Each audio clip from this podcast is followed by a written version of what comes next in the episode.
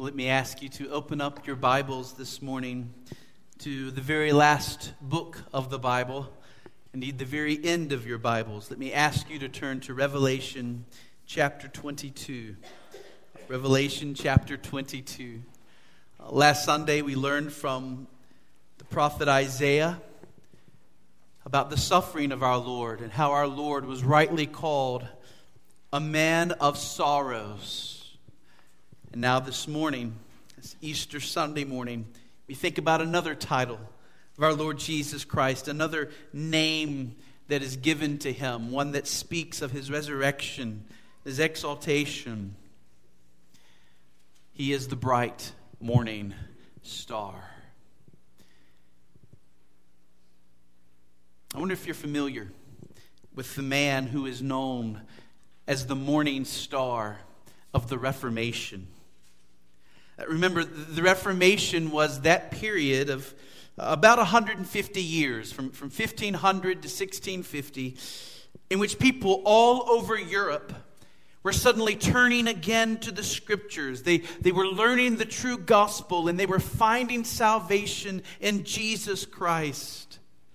Uh, there are thousands and thousands of gospel preaching Protestant churches meeting today in the United States and around the world that would not exist were it not for the sovereign work, the sovereign gracious work that God did in that period that we call the Reformation. When we think of the Reformation, we think of men like Martin Luther and John Calvin and Ulrich Zwingli and John Knox.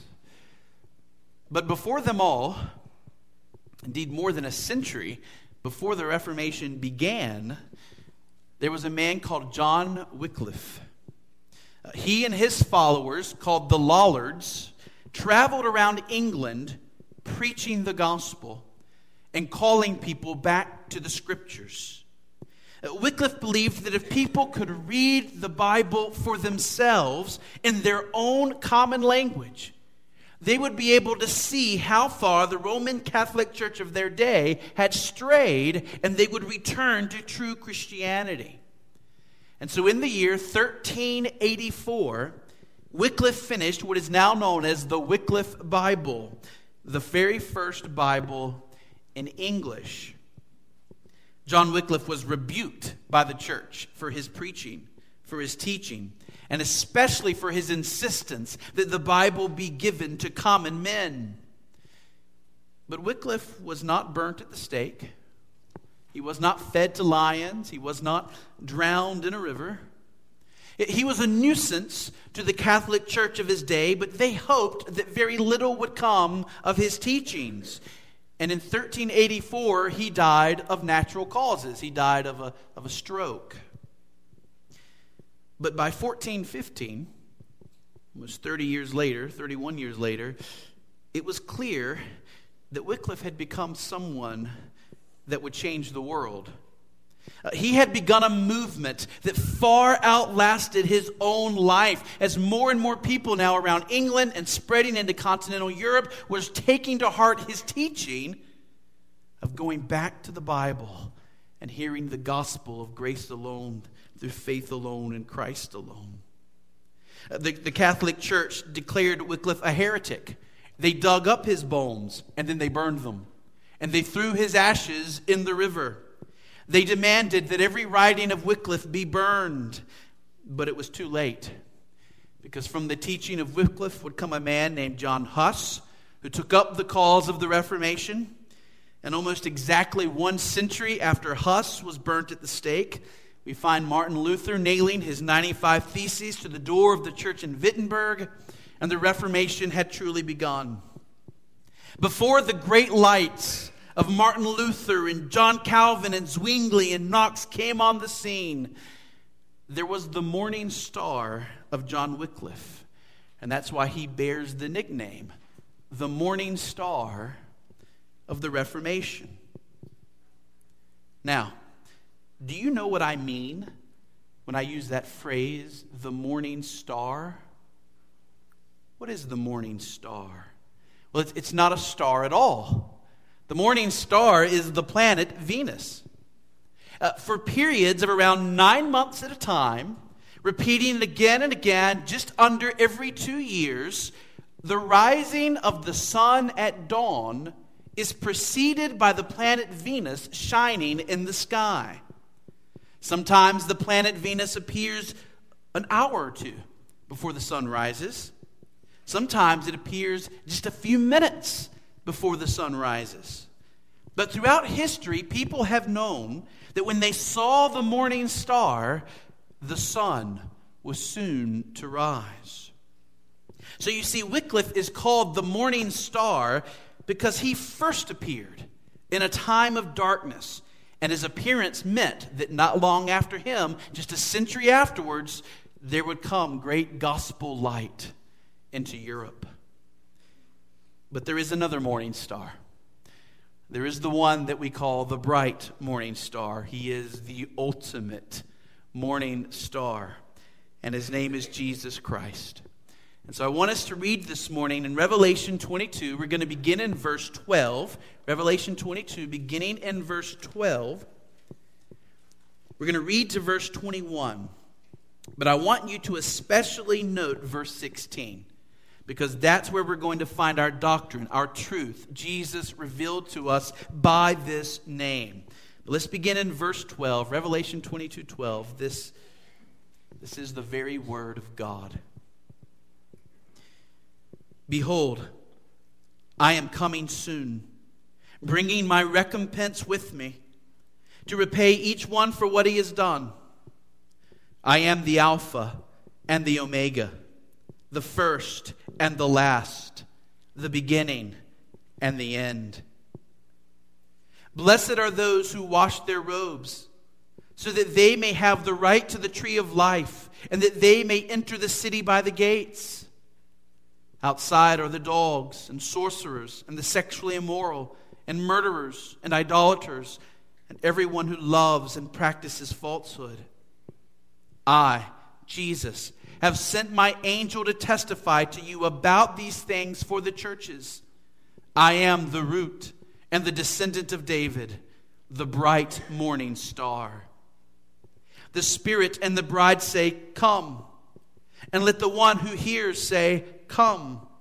And let the one who is thirsty come. Let the one who desires take the water of life without price. I warn everyone who hears the words of the prophecy of this book. If anyone adds to them, God will add to him the plagues described in this book. And if anyone takes away from the words of the book of this prophecy, God will take away his share in the tree of life and in the holy city, which are described in this book. He who testifies to these things says, Surely I am coming soon. Amen. Come, Lord Jesus. The grace of the Lord Jesus be with all. Amen. Now, I want to dig this morning into why it is that Jesus calls himself the bright morning star.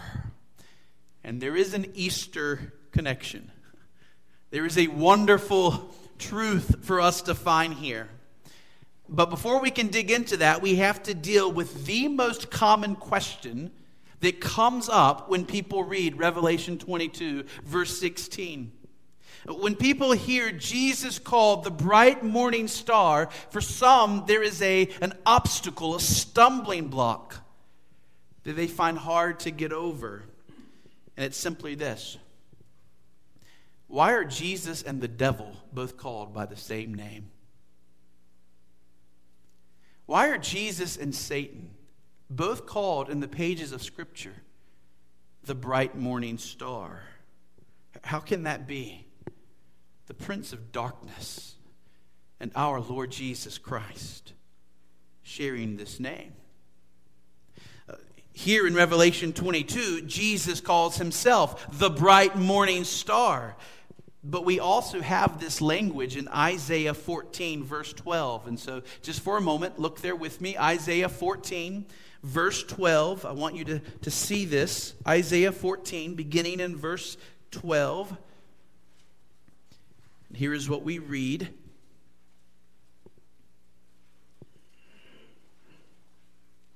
Isaiah 14, verse 12. How you are fallen from heaven O day star, son of dawn. How you are cut down to the ground, you who laid the nations low.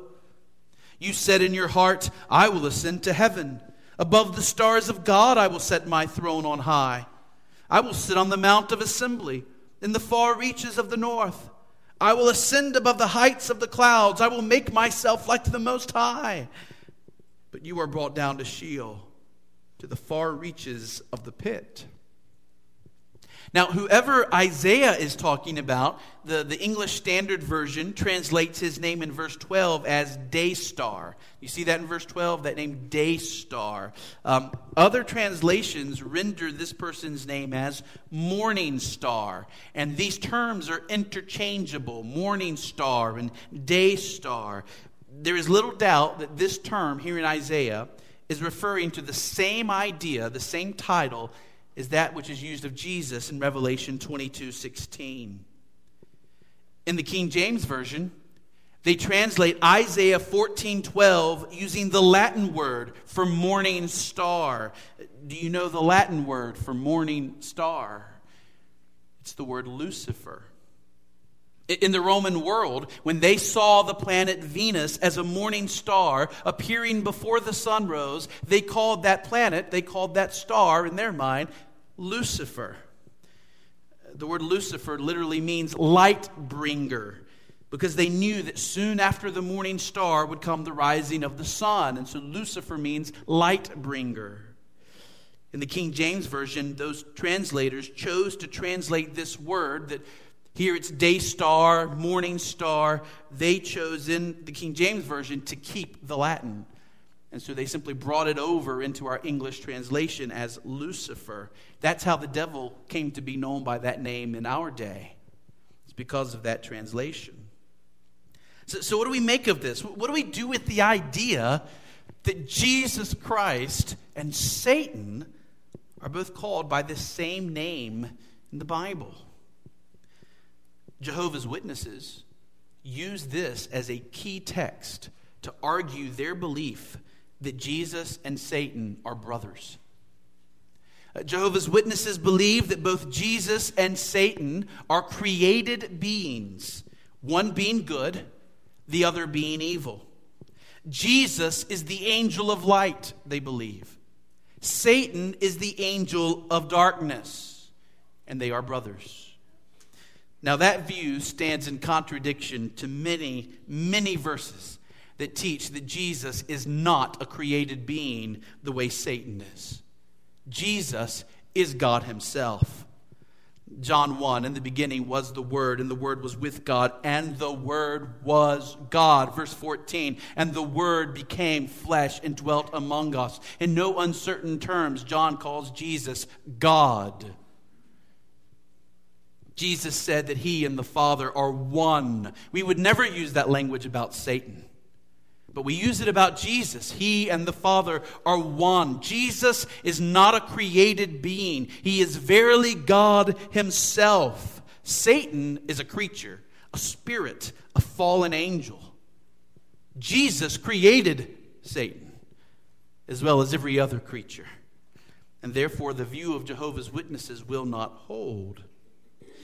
But there, there are two other more plausible ways to understand this reality that the Bible refers to both Jesus and Satan as the morning star. Uh, first, ever since the Reformation, Bible teachers have suggested that Isaiah 14 may not be about the devil at all.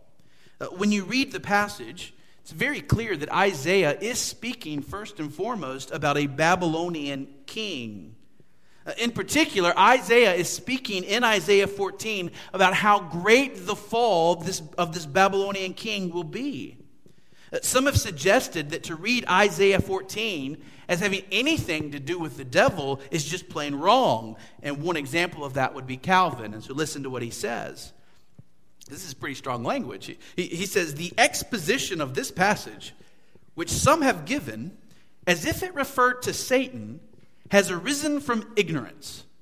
For the context plainly shows that these statements must be understood in reference to the king of the Babylonians. But when passages of Scripture are taken up at random and no attention is paid to the context, we need not wonder that mistakes of this kind frequently arise. These inventions have no probability whatever. Let us pass by them as useless fables. And so that was Calvin's view that this passage isn't about Satan at all. Satan isn't being called the morning star, the king of Babylon is. And that's one view, and he may be right. Uh, a second view is that while Isaiah 14 certainly is speaking about a Babylonian king, the language that is used here seems to indicate that that king is not the only person that's in view. Uh, just as many prophecies in the Old Testament are about an Old Testament person and the Lord Jesus Christ having a double fulfillment, so maybe this word in Isaiah 14 is about, yes, a Babylonian king, but also the devil. That was Martin Luther's view, and many people agree with him. As we read verses 13 and 14 and 15 while ago, did you get the sense that Isaiah was speaking about someone more than just a mortal man? Uh, did you get the sense that Isaiah was speaking about someone longing to be higher than God, to sit on God's throne, and that that being was thrown down from heaven? That was Luther's take on this passage, that it could only be truly, rightfully understood as referring to the devil. But if Luther was right, and Isaiah 14 really is about the devil, we cannot miss what it actually says. Because the verse here is about how far the devil has fallen. When it refers to, to, to Satan as Lucifer, light bringer, morning star, day star, it's not referring to the devil as he is today. It's referring to who the devil was when he was a good chief angel in heaven. The morning star is the star that shines brighter than any other star in the sky besides the sun itself.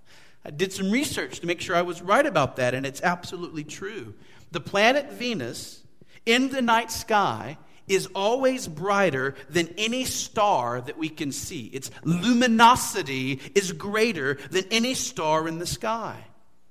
And so, in the same way, when Isaiah 14 refers to the devil, and calls him the morning star, the point is that in the past, before he fell, he was the brightest of all the angels. He was the greatest of all the angels. But he is not so anymore. As Isaiah says, Oh, see how far he has fallen. And so, frankly, the devil no longer today has the name Morning Star. He has fallen from his greatness, he has been brought low by his wicked pride. All that to say, we probably shouldn't suggest, we probably shouldn't call the devil Lucifer anymore. Because to do so is to give him a compliment he does not deserve. He doesn't deserve the name Morning Star, Light Bringer. Indeed, it appears to me that in the pages of the Bible today, there is only one morning star. There is only the bright morning star, and that he is the Lord Jesus Christ, who truly shines brighter than any other being in heaven. He is the God man, glorious and beautiful, before whom all others bow. And so, if you stumble over why Jesus and Satan both have this language used of them in the Bible, I hope that brings some clarity and I hope that brings some help. Now, having shown that Jesus does not share that name with the devil today, if he ever did, we can move on to consider what a wonderful truth it is that Jesus is our bright morning star. And so you can go back to Revelation 22 if you'd like, and let's ask this question what does it mean that Jesus is the bright morning star? What does it mean that Jesus is the bright morning star? Four great truths that are taught to us by this name. And here's the first Jesus is light in the darkness. Jesus is light in the darkness. As we've just mentioned, it's nighttime, the sky is dark, and the morning star shines brighter than any other star in the night sky. Uh, just as the morning star gives light in the night sky, so Jesus came into this world as light. He is the light of the world. Uh, all people, by nature, walk in darkness. All of us, by nature, are born spiritually blind. We're, we're unable to see rightly what is true and what is good and what is beautiful. And so we call things that are trash beautiful. We call things that are evil good. We call things that are false true. Why? Because we're stumbling around in darkness. We think we see, but we don't. We are blind and we're constantly tripping and falling, trying to feel our way about in this world, confusing ourselves. Jesus came to open eyes. Jesus walked on this earth revealing the true character of God, so we need not speculate. Jesus spoke truth to us. He helped people to see what they had not been able to see. Jesus came to reveal to us the reality of who God is, who we are, and how we can have peace with Him. And even now, Jesus speaks by His Spirit through His Word, bringing light into darkness. The Middle East is so full of darkness right now. Southeast Asia, so full of darkness many of our inner cities, the culture of the elite in our society, the culture of Hollywood. People do not know their right hand from their left. We, we see it every year at the award shows, right? The movies that go the furthest in pursuing the greatest amount of immorality, always pushing the edge, pushing the edge, get rewarded and lauded as the greatest of art. We live in a mixed up, messed up, topsy turvy world. We live in a world of blindness, and Jesus is the morning star who brings light. Number two, second truth taught by this name, the bright morning star Jesus is pure. Jesus is pure because that's the nature of the morning star. It's bright. And it's bright because its light is so pure and stands out in the night sky. Uh, here is what makes Jesus stand out from every other person in the history of the world Jesus is the blameless one, Jesus is the sinless one. The man that was put on the cross and crucified as a criminal was in fact the spotless lamb of God. 1 Peter 2:22 he committed no sin. Just fathom that for a moment. He committed no sin. Neither was deceit found in his mouth. As the Pharisees and Sadducees heard Jesus speak, as they watched his attitudes and actions, it was their hearts that were being revealed. Being so close to one so pure, they could not but feel their own sinfulness. Uh, on one occasion, Peter fell down before the Lord Jesus, saying, Depart from me, for I am a sinful man, O Lord. There was something about just being around Jesus and all of his purity that brought conviction to those who were around him. Kind of like when you have a room that's been closed up for a while and finally you open up the shades and light shines in and suddenly you see all the dust and the dirt flittering around in the room. When people were around Christ, suddenly their sin was exposed because he was pure. And yet, the sinless one gave up his life for sinners, and he bore the wrath of God in their place. The righteous died for the unrighteous, that they would be reconciled to God and would have salvation. Well, third, this name teaches us that Jesus is exalted above all others. Jesus is exalted above all others. Uh, just as Venus outshines all the stars in the night sky, so Jesus has been given a place superior to all other men. Jesus has been given to sit on the throne of heaven. All authority and power now belongs to the risen Lord Jesus Christ. He is now preeminent. The second Adam has become the chief man, first over all. 1 uh, Timothy 6:15 says he is the blessed and only sovereign, the king of kings and lord of lords. And Fourth, and this is where I kind of want us to land. This name teaches us that Jesus is our promise of the coming day. Jesus is our promise of the coming day. You see, it seems to me that one of the primary reasons Jesus reveals this name for himself in Revelation 22 is because of this meaning. After all, what has Jesus just been teaching us through the Apostle John in the book of Revelation? Especially the end of the book. Uh, in Revelation 21 and Revelation 22, we learn about our blessed hope, the new heavens and the new earth. Uh, we learn about a wonderful day ahead, a, a blessed day that will never end. What does Jesus teach us about that day that's coming? We're told that when this day comes, God Himself will dwell with man. They will be His people, and He will be among them as their God. Revelation 21, verse 3. When this day comes, every tear will be wiped from the eyes of God's people. Revelation 21, verse 4. When this day comes, everything will be made brand new. 21, verse 5. When this day comes, Christ's people, his bride, will be called the New Jerusalem, and they will shine with the radiance of the glory of God.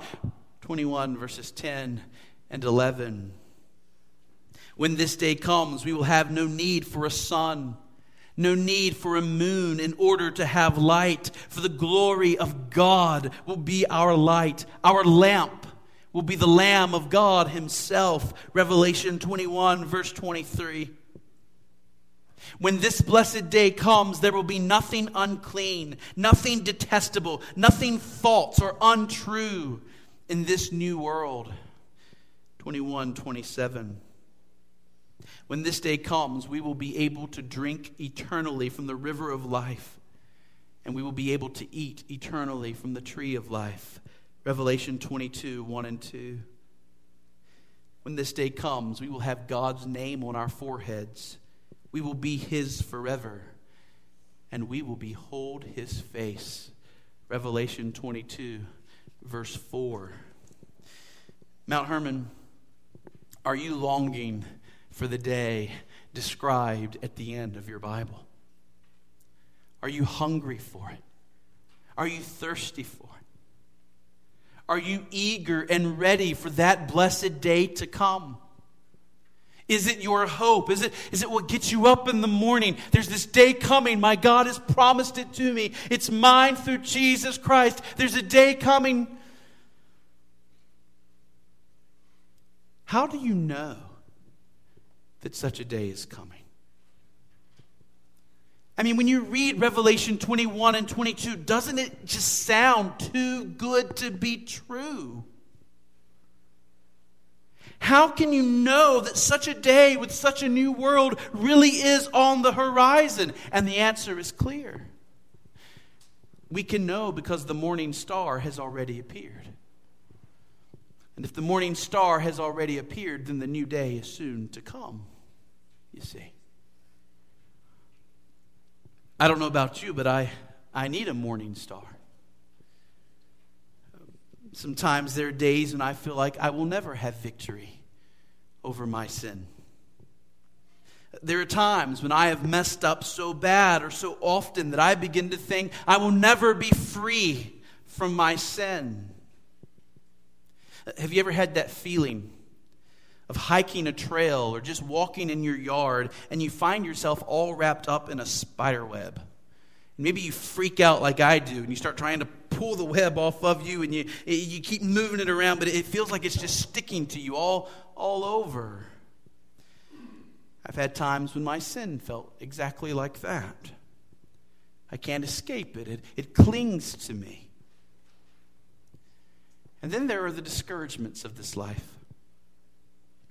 There are the medical issues that so many people have that just cause them to ache day after day after day. Or there are those medical issues that people have that cause them to live in fear day after day. There are the people that we love, and all we can do is watch them hurt. And there are people that we love who are constantly making terrible choices. And they're walking a road that will lead them to hell. And we watch with hurting, aching hearts. In this world, we see the threat of terrorism. And we feel the pull of worldliness and secularism. And we know how easy it would be to waste our lives away in mindless entertainments and pleasures. How often do we face financial struggles and relationship struggles and disappointment with ourselves and with our own failures to be what we want to be, what we know we ought to be? And all of this culminates in the temptation to unbelief. To give up in despair and say, maybe this really is all there is. Maybe this messed up, frustrating, difficult life is all there is. We live, we die, and after that, nothing. What if there is no happy ending? What if all these deep moments of communion with God and that yearning desire to one day look upon His glorious face and to discover what true happiness really is, what if all of that is a deception? Mount Hermon, when we look to Jesus Christ, we are to remember that He, He is our guarantee of the promised new day to come. The new heavens and the new earth are no fairy tale. You without sin is no fairy tale. A world of endless peace and joy where all things are new is no great deception. How can you know this day is coming? Because Jesus Christ rose from the dead as the morning star. First, I'm sorry, Colossians 1, verse 18. Listen to this. Colossians 1, verse 18. Jesus is the firstborn from the dead that in everything he might be preeminent. In other words, the new day that's coming, it's already started, right? You see Venus in the sky, and you know the sun's getting ready to come up. The new day is about to begin. It's the morning star. Morning has already begun. Jesus Christ rising from the dead was the beginning of the new creation coming. The earth hasn't been made new yet. These bodies of ours sure haven't been made new yet. Amen. But Jesus rose from the dead with a new creation body. He was the first little part of the new creation, though he's not little, for he will be the sun of the new creation. And because he has risen from the dead with a glorified body, a body fit to walk on streets of gold, we can be sure the streets of gold will come. We can be sure that the new day is on the horizon. Dear friends, 2,000 years ago on a Sunday morning, Mary Magdalene and Mary, the mother of James and John, and a, a lady named Joanna, and a few others, they, they went to the tomb together we're told that it was early dawn, that the sun had not even yet appeared in the sky. How about Venus? Was it, was it in the sky that morning? Was it shining brighter than the other stars? Was it announcing the day about to begin? I, I don't know if it was or not. But I do know this. When the ladies came to the tomb, they found that the bright morning star had risen. And with the resurrection of Jesus Christ, a new day had begun. A new day in the very history of this world. And because Jesus is the first of the new creation, we know that when he comes again, as the bright morning star, he will usher in the age that will never end. O Lord, tis for thee, for thy coming that we wait. The new heavens and earth is our goal. O trump of the angel, O voice of the Lord, blessed hope, blessed rest of my soul. O Lord, haste the day when my faith shall be sight, and the cloud shall be rolled back as a scroll, and the trump shall resound, and the Lord shall descend. Even so, it is well with my soul. Is it well with your soul this morning? Are you able to rejoice this Easter morning because the resurrection of Jesus Christ means that you will one day assuredly be in the new heavens and the new earth? Or could it be that you have never been united to Christ? Could it be that Jesus' resurrection doesn't really affect you because you're not one of His? Dear friend, if hell is still in your future because you refuse to lay down your pride and to give your allegiance to the King of Kings, what are you going to do about that? There is only one way of salvation. Jesus Christ is the door. John 10, verse 9 I am the door. If anyone enters by me, he will be saved. John 14, 6, Jesus said to him, I am the way, the truth, and the life. No one comes to the Father except through me. Friends, it is the grace of God that we are here this morning. It is the grace of God that we are given new opportunities to repent. Is there an unbeliever in here? Is there someone in this room where your, your conscience has been seared? Has your heart become too hardened? Or is there still something deep within you echoing what I am saying this morning? Do you not feel your guilt before a holy God? Do you not know that you are a condemned person worthy of eternal torment? You have not spurned a small God. You have spurned a God who is infinitely good, infinitely wonderful, infinitely worthy of all your worship and all of your allegiance and all of your love. And yet there is grace available for you no matter how great your sins, no matter how terrible they may be, no matter how many they are, the blood of Jesus is sufficient to atone for them all. Jesus is the door, and he calls you this morning to come to him. To begin a new life and to follow him, to, to be baptized in his name and to be his disciple, learning from him what it is to live real life. There's no better way to celebrate Easter than by coming to know for the first time what it is to have a relationship with the risen Lord, who is the bright morning star, the guarantee of the day to come that we so long for and that we wait for. Let's pray.